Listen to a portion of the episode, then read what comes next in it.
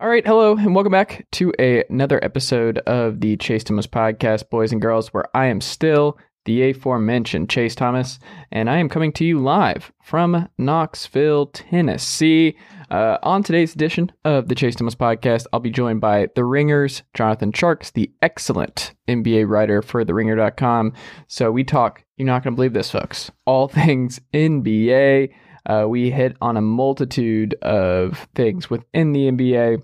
So, for instance, like what he's been watching, why the Grizzlies have been so much fun to watch, and why they're uh, for real down the stretch here. Uh, which story has him most intrigued uh, across the NBA? Uh, how JB Bickerstaff has figured it out in Cleveland. Why Evan Mobley can be the best player on a contender. Uh, the top three picks in the 2021 draft check in Jalen, Cade, and uh, Mobley. Um, then we put Jonathan in Travis Schlenk's shoes. And uh, how does he fix Atlanta if he were in charge of the Hawks? What did the Hawks do? What, uh, why Ben Simmons might not be the cleanest fit? Uh, what to make of the Hawks? What they can do going forward? Uh, Frank Vogel's uh, coaching job in LA this season and what happens there? And then, of course, uh, De'Aaron Fox and uh, what makes him so interesting for Sacramento and what the King should ultimately decide to do with him and Halliburton and that fit uh, as the trade deadline approaches with Hield and Barnes being out there. But De'Aaron Fox, what happens there? All that and more on today's edition of the Chase Thomas podcast with the Ringers, Jonathan Tjarks. Um, before we get started with today's program, though, I would like to mention how you can support this very program. It starts with leaving a quick five star rating and a review on Apple Podcasts or Spotify, if that is your preferred app of choice for listening to this very podcast. Go visit chasethomaspodcast.com for access to all of my previous episodes and make sure to subscribe to the Sports Renaissance Man newsletter. It's me, sportsrenaissanceman.substack.com.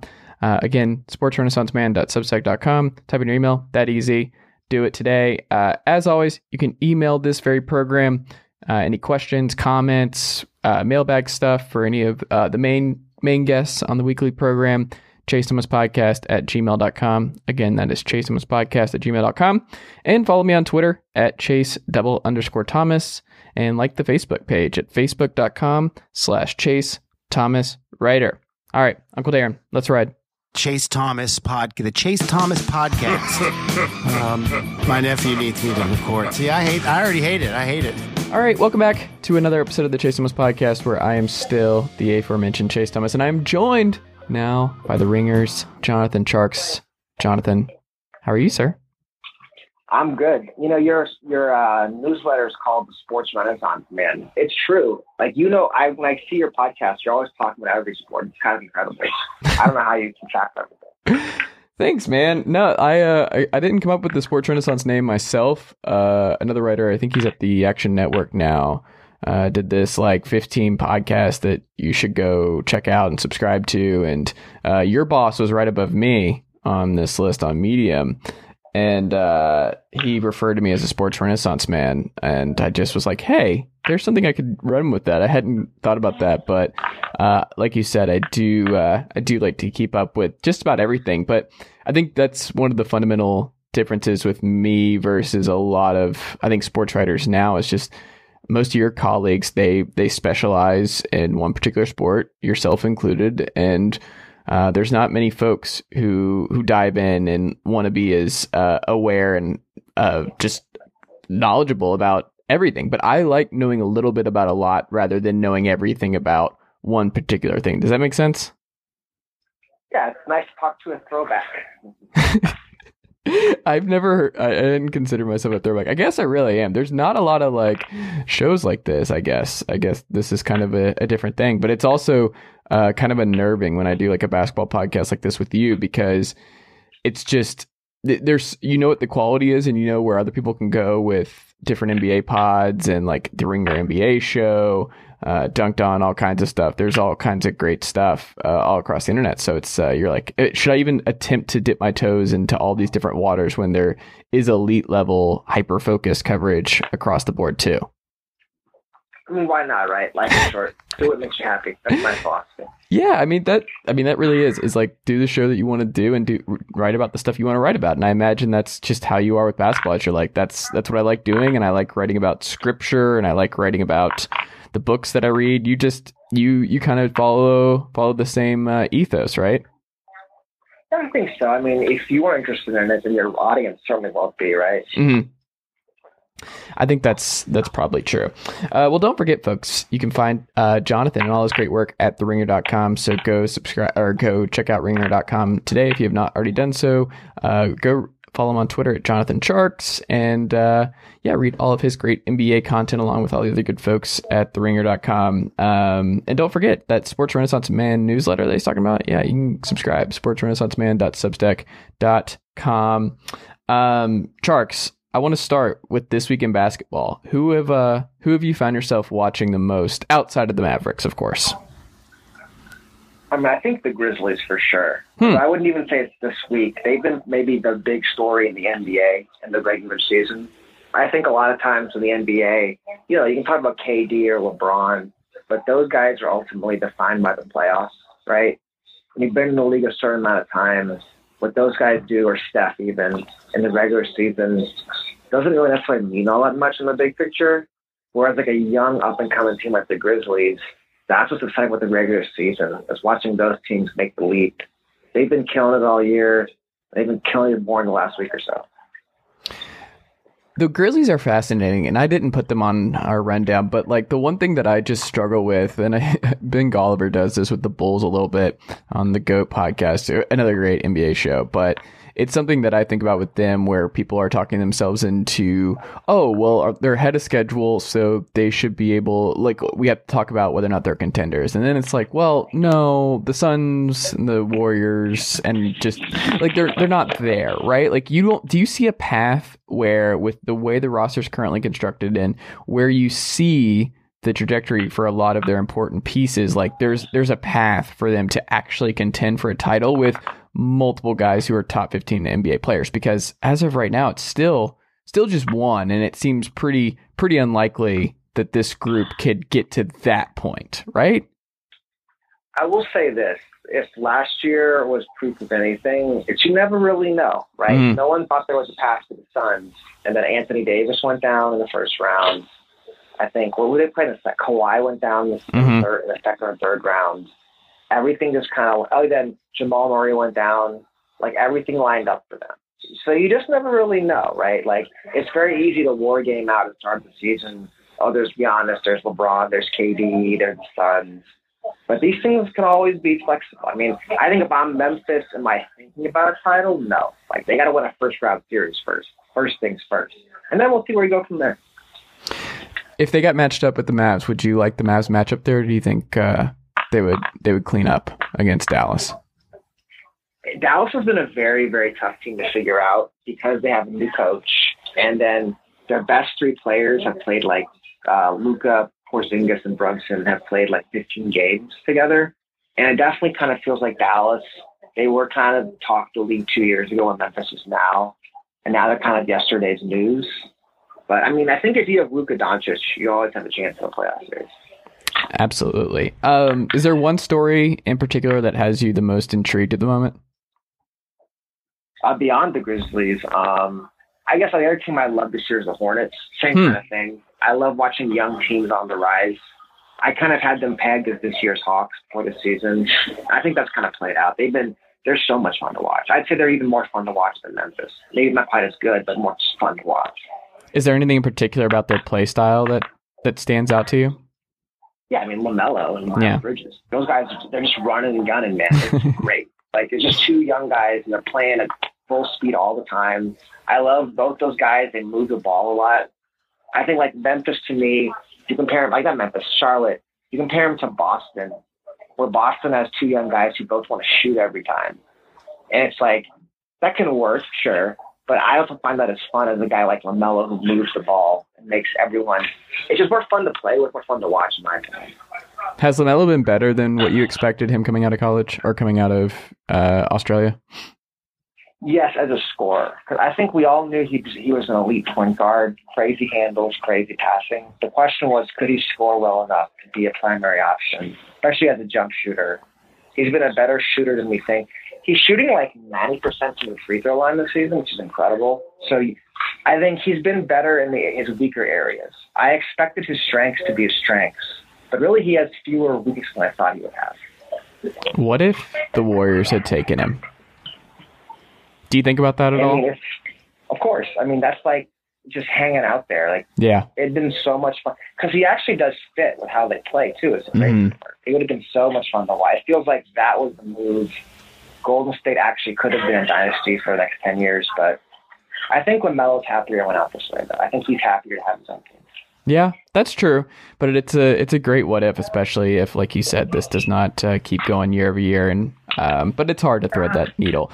Um, the Hornets are just they're just in a weird spot though, because I think the Hawks. You mentioned that they were this year's Hawks, but you don't think Lamelo has the same upside as Trae at this point. Do you think he can get to what Trae is now in terms of on court value?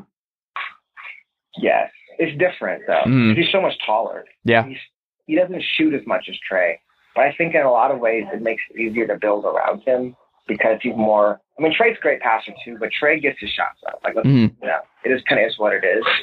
And Lamelo is six foot eight, so you can't target him on defense. So I think I, I'd actually take him above Trae. I think personally. Oh wow. But I, I'm always going to lean more towards the taller player. That's just my personal opinion.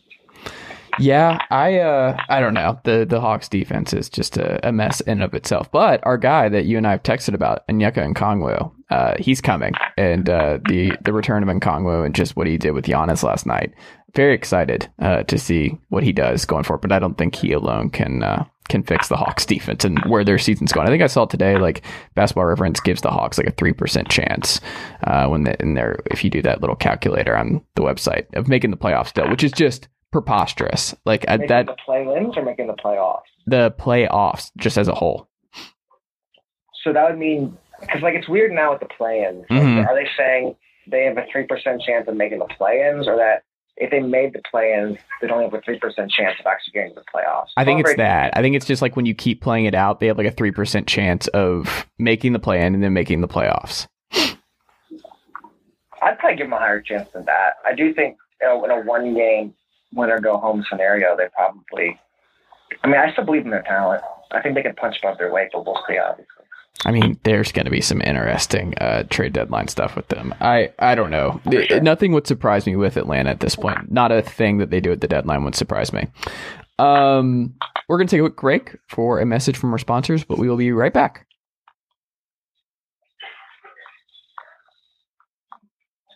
All right, we're back here with Jonathan Tjarks of TheRinger.com to talk all things NBA. Jonathan, um, the biggest story I think outside of the Grizzlies right now is the Cleveland Cavaliers. Um, what, in your estimation, has JB Bickerstaff figured out in Cleveland this year?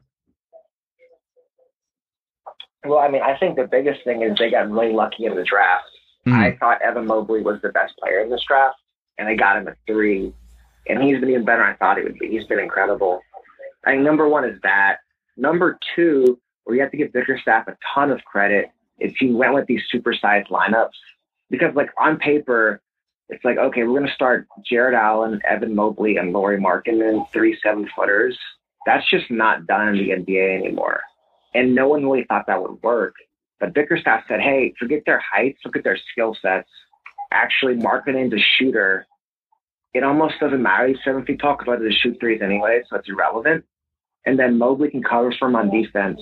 And Mobley's a good enough passer at the four that even though him and Jarrett Allen give you great spacing, they can still make it work. So he just, he really, I think he did a fantastic job of looking beyond the kind of like um, 30,000 foot, oh, these guys are all seven footers. He looked past that, saw their skill sets, saw the best way they could all complement each other, and he went with it. He really defied a lot of the conventional wisdom about the NBA in 2022, and he's reaping the rewards for it. How much of it do you think is just the subtraction of Collin Sexton? Well, I wasn't going to say that. That's just mean.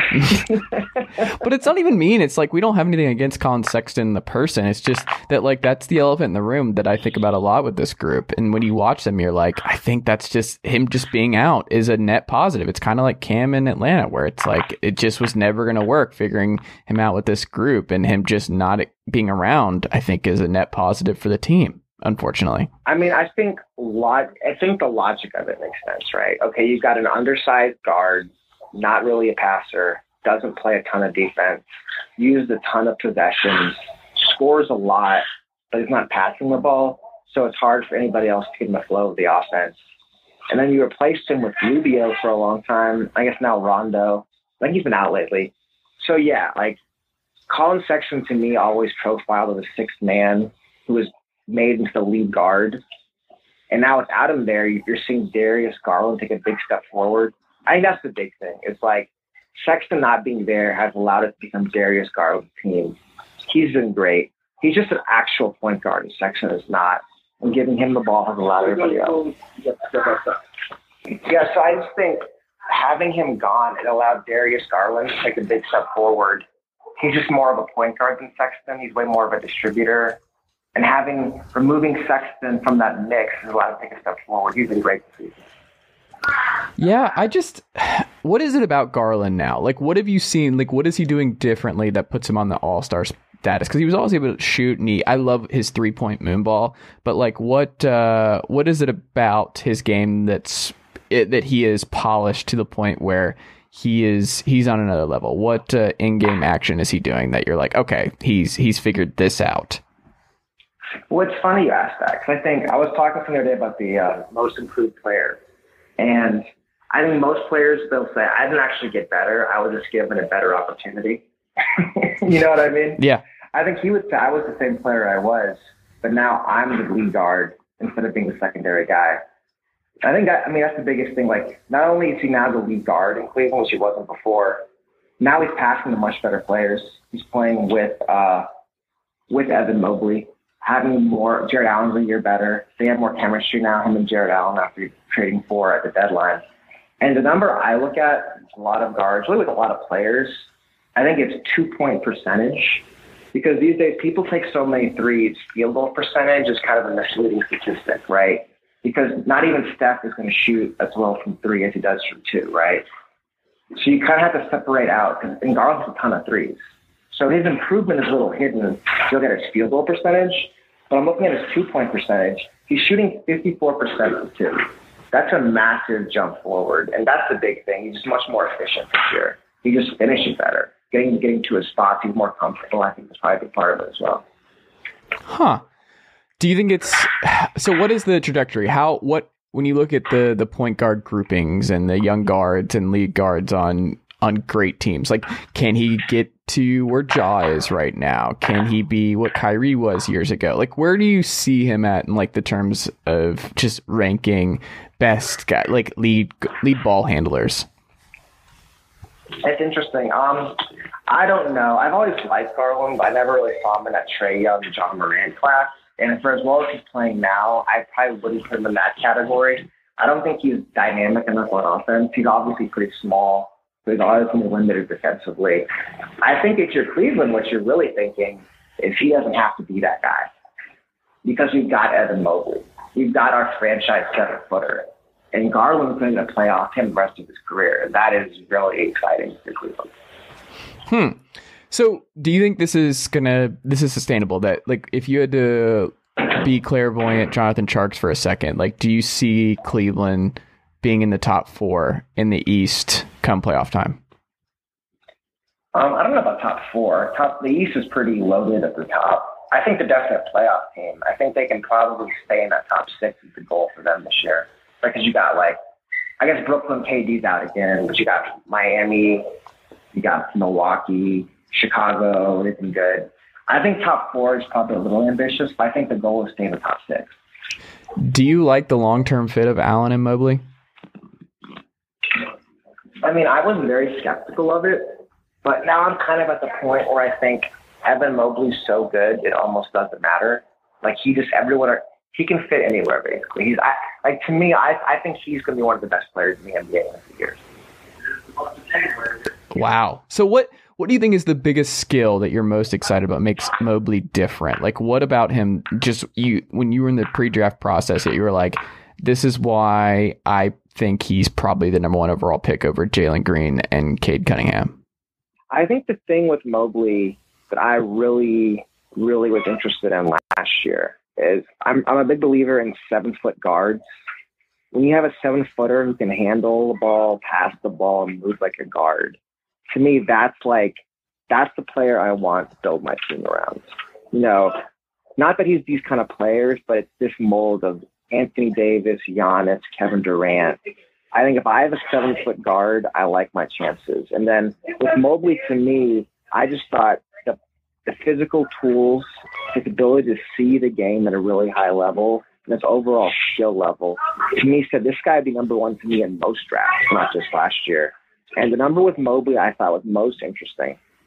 So he was the Pac 12 player of the year, the Pac 12 freshman of the year, and the Pac 12 defensive player of the year.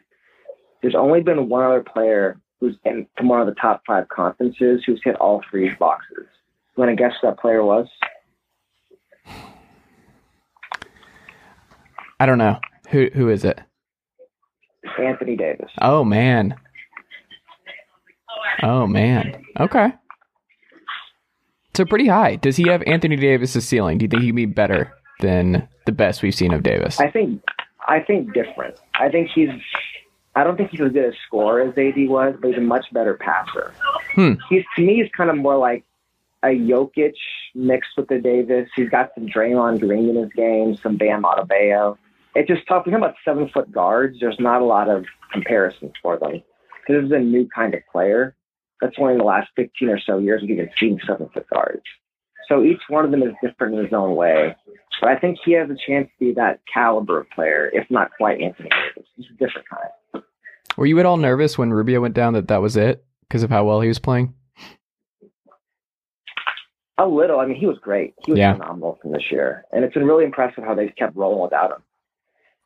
He yeah, and the Rondo stuff. It's like yeah, we'll see what happens, but uh, I don't think he can replace what they uh, what they lost in Rubio. Um, do any of the top three picks from the 2021 NBA draft profile as the best player on a team that wins a title? It sounds like you've got Mobley on that list. Do you think Cade or Jalen ha- still have that upside? I wasn't as high on either of them as most people. I think they're probably the second best player on a title team. Hmm. I think Mobley to me is the one that could be the best player.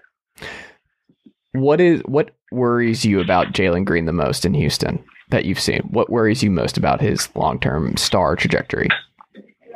Well, I think the main thing with Jalen Green is okay, you can score the ball, but can you do anything else?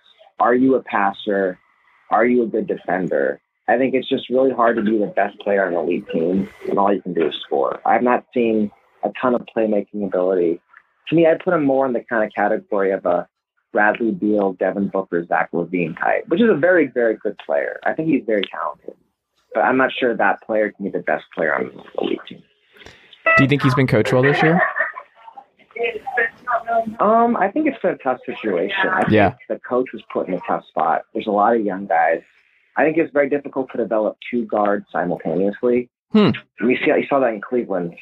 Yeah. When Sexton went down, Garland kind of rose up, and you've got Kevin Porter there and Jalen Green. And I think young guards, they're just trying to figure out who they are in the NBA. They really can't worry about like how do they fit into a team, how do they make a team better, how do they make their teammates better, because they're still trying to figure out how do they make themselves better. And it's just hard to have both two of those guys in the same team at the same time.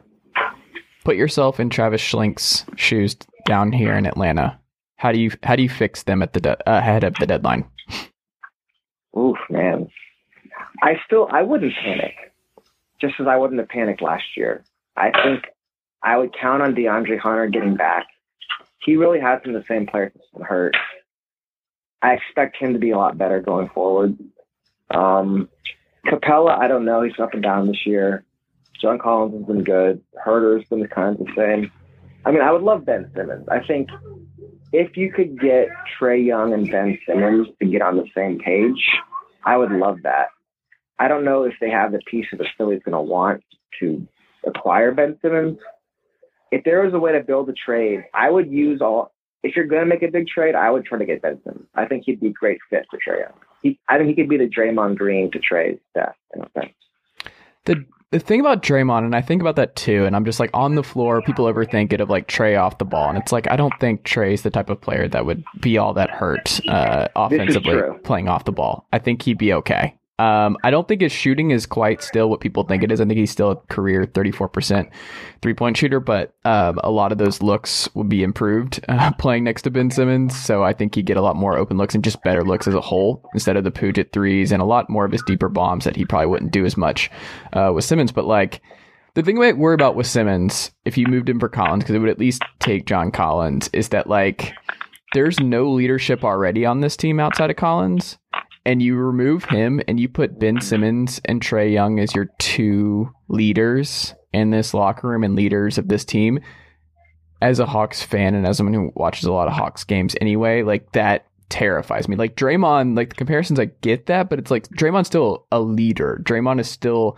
the engine that that's you can true. build around. And like, I don't think Ben Simmons is a leader, and I don't think Trae is. And that's not even a slight at Trae. He's just not that guy. Like, he's not going to be the vocal rah rah, get everything together, make sure they're all on the same page. That's not who he is, which is fine. You can still win that way, but it's just not him. He's he's more in that Harden mold, and I just I would be terrified of putting those two as your your leadership figureheads together. That's a good point. That's a really good point. And I think kind of what I was getting at in terms of I get them on the same page is he, Trae would have to give the ball up some to play with Simmons. I don't think he really wants to do that. So I think the other option, I really believe in Hunter, um, Okongwu, and Huerter. I wouldn't necessarily mind as rolling with those guys around Trae and building for the long term. I we talked about earlier. I think Okongwu can be a top a top center he's way more skilled than we think. He's a really good passer. He can play great defense. He's a good finisher. I wouldn't mind just like letting him, giving him the reins and telling him to go. Like I think he's that good. I mean, he's great, and I think Okongwu is going to be a star, and he's someone definitely to build around. But they're they're just they're already pushed against the wall because of their spending last offseason, and they just they're in a tough spot. And also, it doesn't help that Bogey is clearly not right and has been bad all year. Like him not being there, Hunter still dealing with injury stuff, but like I don't know. I, I agree with you where it's like it's kind of been the season from hell and you kind of want to roll this out and see what happens. But I think there is so much pressure, it seems like, around that situation. And like because you made the Eastern Conference finals that you can't afford to to go back uh, this much. But it's just it's complicated. Atlanta's in such a complicated position, and I think Schlenk, his comments on 92.9 uh, last week kind of emphasized that, that just like, I, I don't know. He, he's in a tough spot because Simmons, I understand, but I still don't think Daryl Morey's taking John Collins and a bunch of picks. Like, I don't I don't know. Like my biggest thing is just that like if I move Collins or really shake up this roster and I get rid of a bunch of depth for uh, a star or a tier 2 star next to Trae, that person better be a leader. It better be like a, it better be someone who just is like, hey, this 28th defensive rating, that's over. We're not doing this anymore. This is, this is done. We are, we are busting our tail. We are getting back uh, to what we need to do on that side of the floor because it doesn't matter that we're number two in offense uh, if we can't stop anybody. Like I don't, I, I, just need one of those players or that player to have that same kind of thinking. That's just where my head's at. I guess I got a question for you as someone who watches the Hawks more than I do. Do you think the Collins thing is becoming untenable? I know he had the quotes recently about wanting a bigger role. I don't feel like that role is there for him. Can that keep working, or does he have to go eventually because he's just tired of being there? What's funny about Collins is he's like the most likable player on the team, and he's he. I think he really does love being a Hawk and playing in Atlanta, but the offense is number two in the NBA, offense has not been a problem. So when he talks about wanting a bigger role, it's like what what team's going to look at this and go, "Yeah, you're you're our number 1 or you're number 2." Who in today's NBA is doing that? Who's who's backing up the Brinks truck to make or just hand you the keys to their offense and are like, "Let's see what happens." Like, are you looking for a Jerami Grant type situation in Detroit where you're like, "Hey, I can do that." Well, guess what? You lost a lot of games, John Collins. Like, do you or Jerami Grant? Like that's it didn't work. Like, and now they're moving on with Cade, and it's Cade's team now, and all that. But like, I don't know. I think if I'm John Collins, I, I don't I think, think, he has a lot of leverage the here. The answer is yes. I think the answer is yes. That first question. Well, People forget like it's fun to have the ball. It's fun to shoot. Like, But it's, Why not better for it? the team, uh, at least offensively. Well, then that's why I'm asking you the Yeah. question. Because that was the thing with Cam too, where it was like, Cam, we're not giving you a bigger role. That's just not happening. And he's like, well, I want a bigger role. And it's like, well, all right, then we're going to trade you because it's not happening here. Yeah, I mean, I guess it does eventually become untenable, but the thing that cures it is if we're winning. Like he was fine with everything last year That's true. in the playoff run. Like if we're winning a bunch of basketball games and you were winning 50 plus games year over year with Trae and Collins and company, then I don't I think he gets over it. But when you're losing like this, then that kind of stuff props back up. So I I don't know. It depends. I would say yes if they don't figure it out, but if they do and make the playoffs and really figure it out on defense, then um, maybe not. I, I don't know. Uh, we'll see. I, I hope so. But I am like a, like the Jaylen Brown stuff is my ideal guy. Like I would do whatever Boston needed if I'm Schlenk to get Jaylen Brown in this building. Like Jaylen and Trae is the the dream scenario for me that I just don't think will ever be able to come to fruition because I think those From- two would be perfect. Atlanta, right, He is. Yeah, he went to Wheeler. Jaylen? Yeah. I it would be great. Dude's a leader. Get away like him next to Trae. I still like that's the that's the upside I'd be looking for. If I'm going to clean house on the depth and the picks, and we have so many picks that like I would just keep calling uh, Brad Stevens. What's it going to take? Like Jaylen Brown's the answer, and I just don't know if you can force force Jaylen Brown uh, to Atlanta. Yeah, it'd be great. But yeah, it takes two to tango. It does take two to tango. Um, Frank Vogel might not be long for LA after winning a title. Um, has he done a bad coaching job in LA this season? How much of it would you put on Frank Vogel? Very little, but Mhm. that really matters, obviously. You know? it's like it's funny sometimes. You get people will cover and they'll say, "Oh, it's so unfair to Frank Vogel." Yeah, but Frank Vogel knew that. you know? Right. When you work, I always tell people when you work for LeBron James, which is what he does, you're on a year-to-year contract hmm that can be that can be cut anytime. Players, coaches, GMs, the whole franchise, everyone's year to year but LeBron. And if LeBron is tired, then you're done. And I think Vogel's done a pretty good job, actually. I think playing LeBron for five was a great idea. I think that's pretty much saved their season. If they hadn't done that, if they hadn't benched DeAndre and Dwight, I think they'd be done right now. Playing LeBron for five has kept them afloat until AD can be healthy. I mean, I don't know what they expected Vogel to do. I think they expect him to fall on the sword. That's probably going to happen at some point. What's the coolest part about uh, LeBron at the five? What is what is that unlocked in his game this year?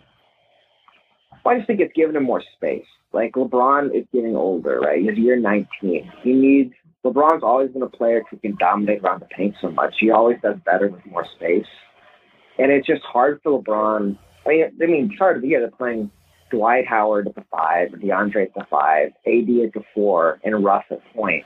And like, what's LeBron even going to do? There's nowhere to go on the floor. He has to pull up the jump shot, and that's not the strength of LeBron's game. It never has been.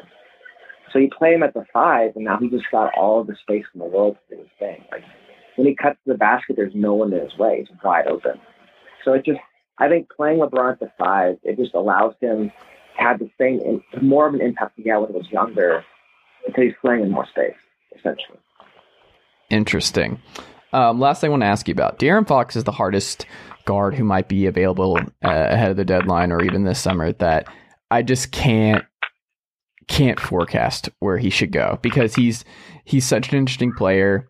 The speed with which he plays, I the questions with him this year next to Halliburton, and I'm more of a Halliburton guy than I am a De'Aaron Fox guy, but I still like both individually. I just don't think they're all that great of fits next to one another. But if he's available and he's, I- just could he flip a contender? Like when you look around the league of who could use somebody like De'Aaron Fox, is he the one where it's like people are talking about Beal or Ben Simmons or whoever, but you're like, oh, you know, if they added a guard, a veteran guard like Fox, this could change a lot and the change the trajectory for this team a lot.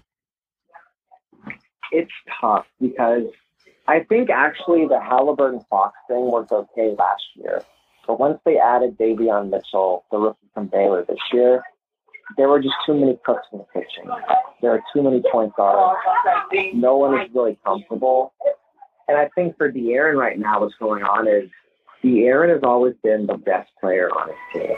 Go back to Kentucky, go back to high school. Now it's five years in Sacramento. It's always been De'Aaron's team.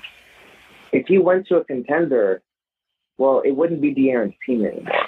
That'd require a massive adjustment process. I think this year you're seeing what that adjustment process looks like. Where okay, Sacramento's telling De'Aaron, hey, we're not going to build around you anymore. We still like you. We think you can be part of our team, but everything don't go to you anymore. You've got to become more of a team player, more of a complementary option. And that's been very hard for him. He's having to rewire who he is as a player, change his game. And I think that's probably what he'll have to do eventually, regardless. But he's still very young. I think he's 24. He's in year five.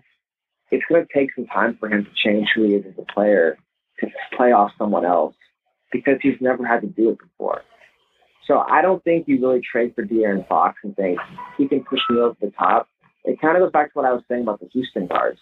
Well, like De'Aaron Fox is still figuring out who he is as a player and how he fits on a good team. He's always been the best player on a bad team.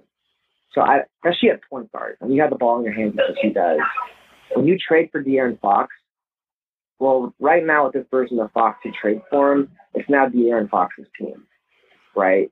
And I don't know that a contender's going to do that and say, okay, we wanted the ball to go through De'Aaron Fox. Like, so that's that's the disconnect. And I, I, I, my suspicion is it'll take him a few years to change who he is as a player. I think it's still more of a long term thing with him. I don't think see him as a guy who's going to put the contender this season. If you're Daryl Morey, though, do you do you consider it if you can't get a tier one star that you're like, okay, maybe Simmons for De'Aaron Fox and filler? Like, do you like the Embiid Fox dynamic because that's so I'd rather, different? I'd rather have Halliburton. I think if I was Hmm. to trade Simmons, Well, I think it's the money. I think Halliburton, Halliburton or Harrison Barnes or something. Yeah, Like if you can, you can make the money work. I'd rather do that. I don't know if you saw the report though. There, there's a report out there that Morey wants to package Simmons for James Harden this summer. yeah, I saw that. and that that's my guess. I don't think I think Morey says if I get Hal Halliburton or Fox, I ain't winning the East. And if I'm not winning the East, why I'm making this trade? I'll just. I think he's got Embiid to buy in since this is being a transition year. So he's like, look, I'm trading Simmons this summer. I'm not trading him now, and I don't really don't care. I think that that's my guess of how it's going to go. which is terrible. Like Embiid and buy like buying that just really bums me out because you can't have a transition year with Embiid, right? Like the medical stuff, you can't afford that. You can't just be like, we can't yada yada one of the seasons of J- J- of uh, Joel Embiid's prime. I think but for Embiid, what Embiid is looking at is this is his first season playing without Simmons. Mm-hmm. Like that's what I think is going on here. I think Embiid is like, I don't want this guy around anymore. You know how like Simmons want to play with Embiid? I think it goes both ways. I think Embiid's like, I don't need this guy clogging up the floor. Not letting me get to my spot. And his man's doubling off and staying on me. I don't want him around. Like, I want to do my thing. I want to grow as a player.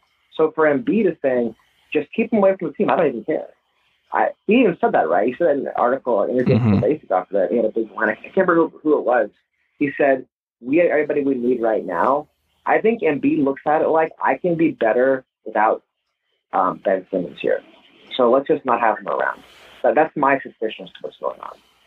I just I don't know. You're you're playing with fire, burning a just burning a, an Embiid year. What's his PR? Like almost thirty, I think it as this recording. Like I just when it ends, it ends quickly with Embiid, and it's going to be devastating. And I'm not looking forward to that at all. I will say, like, Embiid don't think that way. Yeah, It isn't like Embiid is thinking, man, my knees are shot. You better trade for someone right now because I have one year left. but that's how he should I'm be. Looking at it. Yeah, but who's going to believe that about themselves, you know? I guess.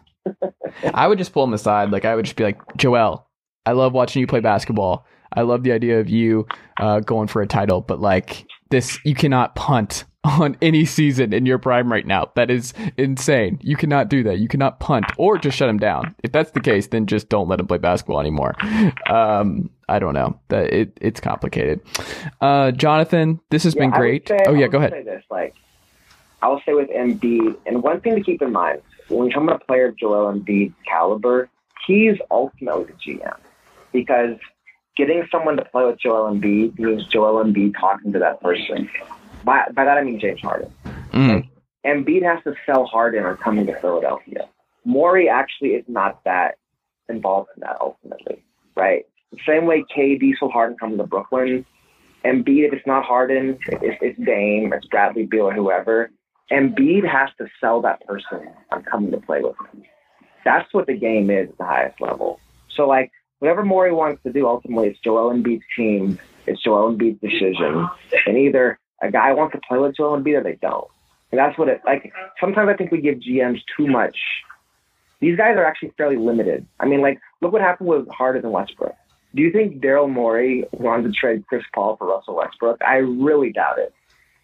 Like nothing about Russell Westbrook says it's a Daryl Morey kind of player. Yeah. Did that matter? No, it did not matter. Hmm. That's actually not even really talked about as like a, a loser where it's like Daryl Morey never loses trades. It's like, well, no, I think he lost that one. I think he lost the, the Westbrook for Harden trade. I don't think that one was good. I think they're looking very good right now. Yeah. That's for sure. I think we can chalk that one up as a loss. I, I think that uh, I think we're there. Um, Jonathan, what can uh, we check out from you at theringer.com right now? Yeah, so um, me and Kyle Mann, we just launched a podcast on the Ringer NBA show It's called Upside High, where we talk about players in their first few years in the NBA and in the upcoming draft class. So that comes out every Tuesday on the Ringer NBA show feed. All right. Well, go do that. Keep up the great work. I'll be listening and continuing to read your work. Uh, man, thank you so much for making the time. I greatly appreciate it.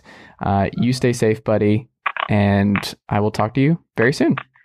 Cool. Awesome. All right, that'll do it for today's edition of the Chase Thomas podcast. Thank you again to the Ringers, Jonathan Tjarks, for coming on today's show to talk all things NBA. Give him a follow at Jonathan Tjarks and keep up with the good folks at theringer.com. Uh, today, all kinds of great content over there sports, pop culture, all that good stuff. Um, also, if you like today's episode and you like listening to Jonathan Tjarks and I talk NBA on this very podcast, make sure and leave the show a five star rating and a review on Apple Podcasts, Spotify, or wherever you get your podcasts. Tell a friend, coworker, family member, whoever about the podcast and uh, why you like it and why they should listen. It'd be greatly appreciated. Uh, make sure to uh, follow me on Twitter at Chase double underscore Thomas, like the Facebook page at facebook.com slash Chase Thomas Writer. Go to chasethomaspodcast.com today uh, all my episodes right there, chasethomaspodcast.com. Sports Renaissance Man, that's me. I'm the Sports Renaissance Man. Uh, .substack.com. Type in your email every day. Uh, new stuff in your inbox. sports renaissance Sportsrenaissanceman.substack.com. And uh, yeah, I think uh, I think that's everything. Oh yeah, email me for real. Email me chasethomaspodcast at gmail.com. Again, that is chasethomaspodcast at gmail.com. All right, new episode tomorrow. Uncle Derek, how'd I do?